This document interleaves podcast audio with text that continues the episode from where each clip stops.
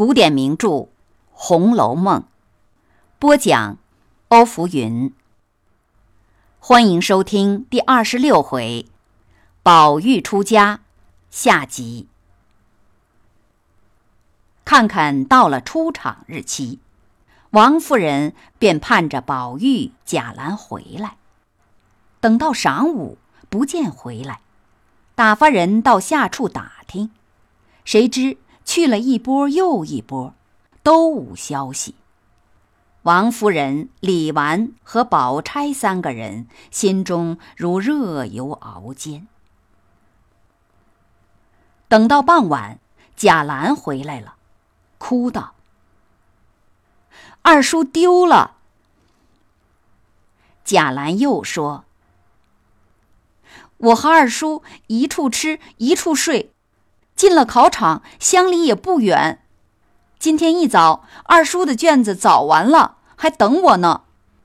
我们两个一起去交了卷子，一同出来，在龙门口一挤，回头就不见了。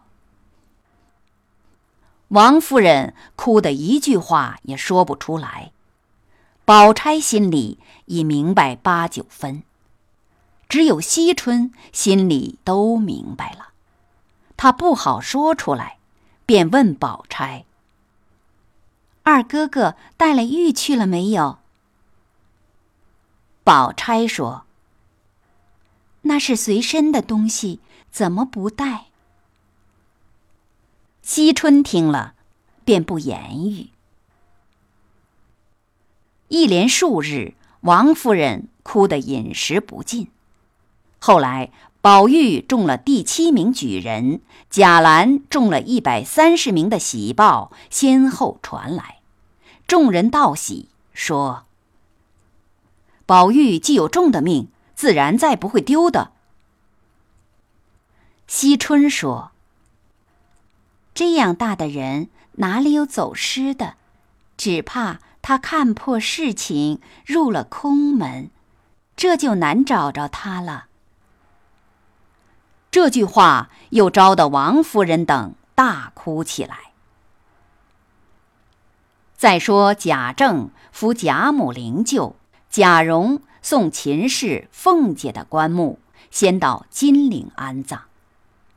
贾蓉又送黛玉的灵也去安葬。途中获悉皇上大赦天下，因此免了贾赦、贾珍的罪。仍其世职，并发还被抄家产。这天，贾政接到家书，一行一行的看到宝玉、贾兰得中，心中自是喜欢。后来看到宝玉走失，复又烦恼，只得赶快回来。一天。船行到一个叫毗陵驿的地方，天寒下雪，便泊在一个清静去处。贾政打发人上岸投帖辞谢朋友，船上只留下一个小厮伺候，自己在船中写家书，好打发人起早赶旱路到家。写到宝玉的事，他停下笔。抬头，忽见船头上微微的雪影里面有一个人，光着头，赤着脚，身上披着一领大红猩猩毡的斗篷，向自己倒身下拜。贾政还没认清，于是急忙出船，想扶住，问他是谁。那人已拜了四拜，站起来打了个问询。